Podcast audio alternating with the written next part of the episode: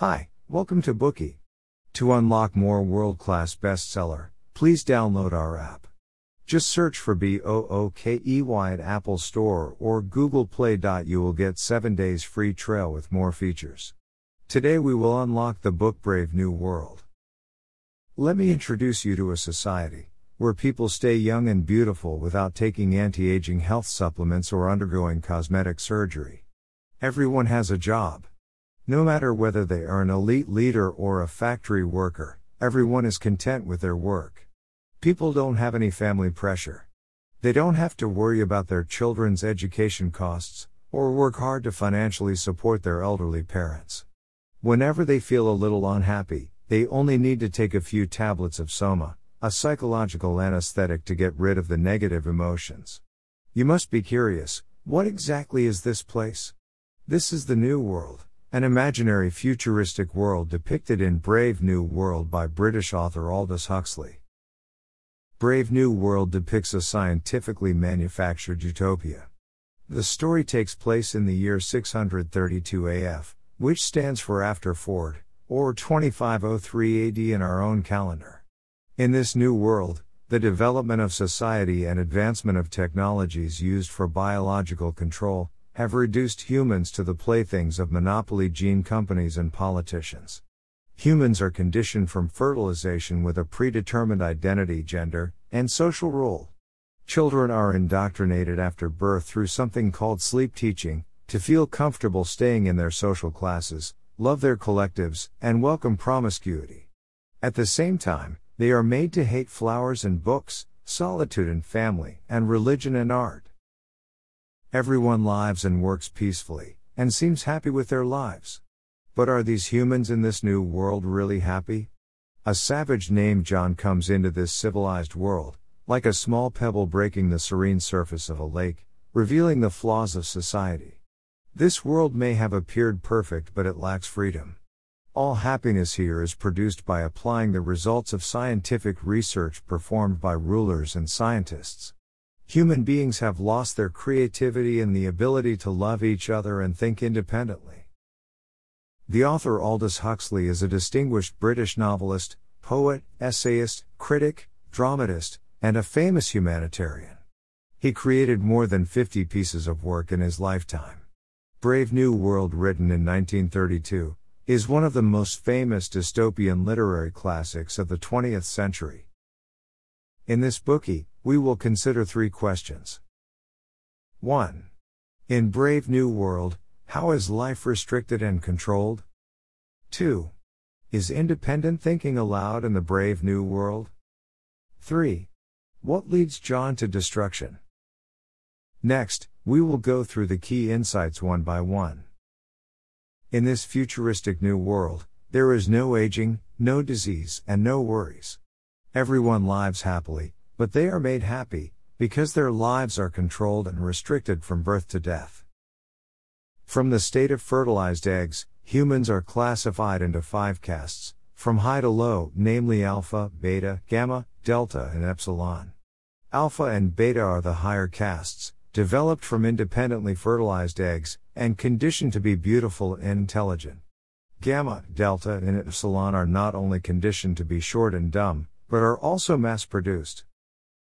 You must be curious. Can humans really be mass produced? Yes.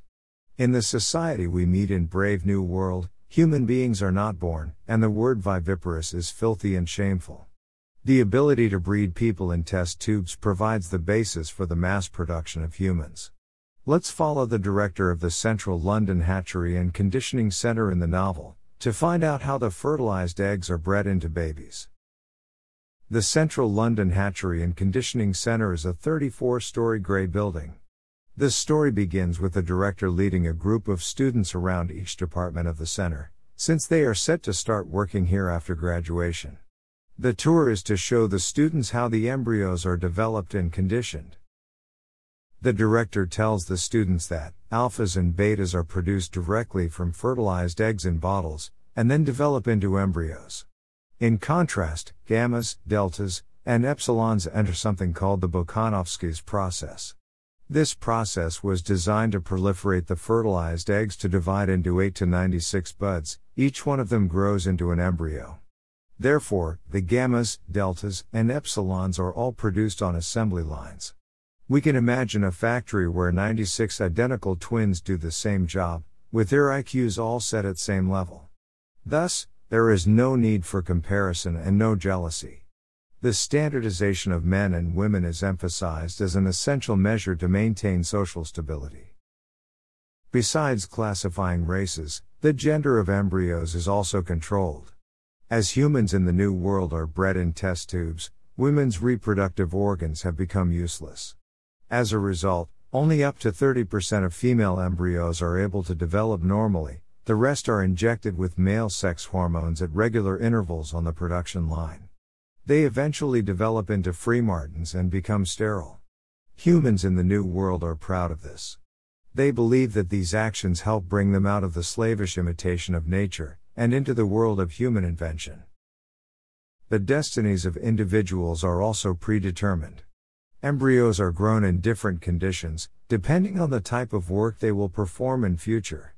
For instance, embryos determined to become miners, silk spinners, and steel workers in the tropics develop under specific temperatures. The people developed from these embryos are born with extreme aversion to cold temperatures. After 267 days of conditioning, the fetuses of the lower castes become mature. After birth, all these infants undergo conditioned reflex training and sleep teaching. They are trained to instinctively hate flowers and books, stay in their castes comfortably, and love their collectives. Here is what the book described. The director leads the students through the decanting room to the conditioning room, where nurses are training 8 month old Delta infants.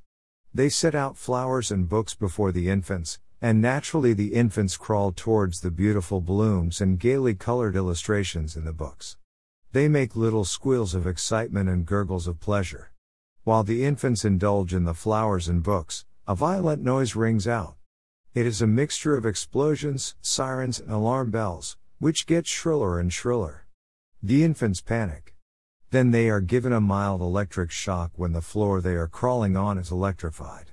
Their little faces distort with terror, and they make maddening screams and howls. This experiment is conducted repeatedly. After undergoing the same or a similar experience about 200 times, the infants associate flowers and books with electric shocks and noise. As soon as they see flowers and books, their conditioned reflexes are awakened, and they learn to hate flowers and books for their lifetimes. One student asks, It is understandable that reading books could bring risks to society, but what risks could flowers bring? Why bother to make deltas hate flowers? The director explains that about 100 years ago, gammas, deltas, and epsilons were all conditioned to appreciate flowers, so that they would go to the countryside to enjoy them at every available opportunity. However, the rulers later realized that the gratuitous love of nature went against economic principles. People couldn't contribute to society by simply enjoying flowers, as in doing so they wouldn't consume goods or services other than transportation. Consequently, their love for nature was eradicated. The lower castes were left without the right to appreciate natural beauty. Meanwhile, they were conditioned to love country sports. This leads to them wanting to purchase many elaborate apparatuses for their hobbies, as well as spending on transportation. There is a saying that education must start in infancy. Children in the New World are also educated from a very young age.